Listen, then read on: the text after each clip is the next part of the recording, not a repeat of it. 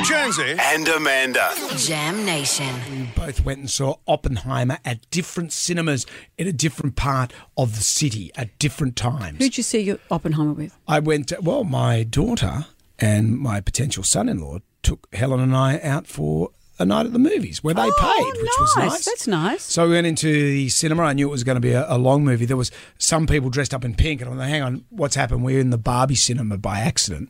But they, they were going to go and do the Barbie thing and then the. Mm. A lot of people seeing them one after the other. Yeah, uh, and and uh, we were sitting down there, and then, then all these teens came in. I went, "Oh God, here we go! I'm going to have to get ready with my withering stare at these teens In a cinema? Yeah, if they start. How do you do that in the dark? No, you just go. I just go, boys. You just keep it quiet. I thought this was interesting. and those in guys cinema- throughout the movie, not a peep. Interesting, isn't it? Because I saw it with Liam, who's 22. We went to see it yesterday. I had to do a wee in the middle of it because it goes Yeah. for three and a half hours, three hours. But same thing. So many young people in the cinema, and they were deadly quiet, apart from one bit. I don't even know if I want to even give oxygen to it. Mm-hmm. But there is an incredible moment with the test bomb. I'm not. get- This isn't spoiler alerts. If No. you're going to see Oppenheimer, you It's know he's history. the, so much you know known as the father of the atomic bomb. They test one in the desert. That that one's known as Trinity.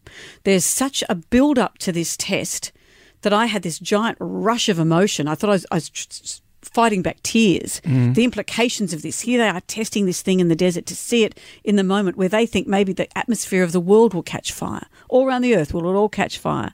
They're doing this big test. There's a, a gi- there's a countdown and it's so dramatic. And then they say three, two, one, and some idiot up the back says "Happy New Year," and no one else in the cinema said a word. Good. No one took him on because you just think you're an idiot. I'm not going to y- let you wreck this for me. Mm-hmm. The sound in the, this movie is good. amazing. The soundscape, the clicking of a sort of the Geiger counter kind of sounds as you get close to the mm. explosion. The, the, the, as I said, the countdown, the music, the thrum of beating feet.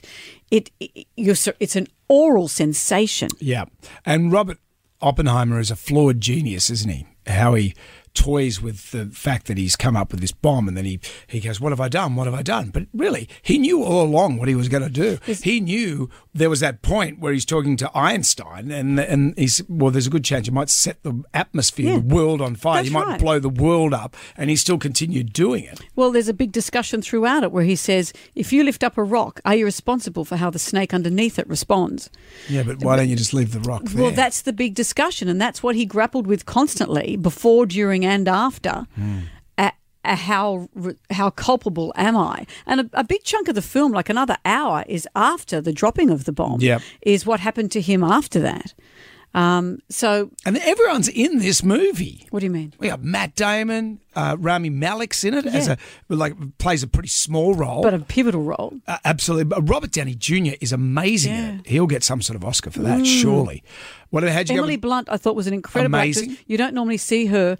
I mean, she plays a very flawed character herself. You don't often see the darkness of her. It Yeah. was great. How do you feel about the sex scenes in there? There was a lot of uh, What do you mean, how do I face feel? nudity. There was some good good nudity there, and you're with Liam. I was with my daughter and her boyfriend Look, and my wife. Well, I just kind of ignored it because? I've been watching Outlander. This is nothing compared to Outlander. I go, oh yeah, whatever. Apparently, it's interesting. That's not a sex scene. There's no CGI in this film. And, but Liam said apparently the only CGI was in India where they hmm. CGI'd clothes onto oh. Florence Pugh while she was Oh. Yeah. on top of Oppenheimer. She's got a glistening back, that Florence Pugh.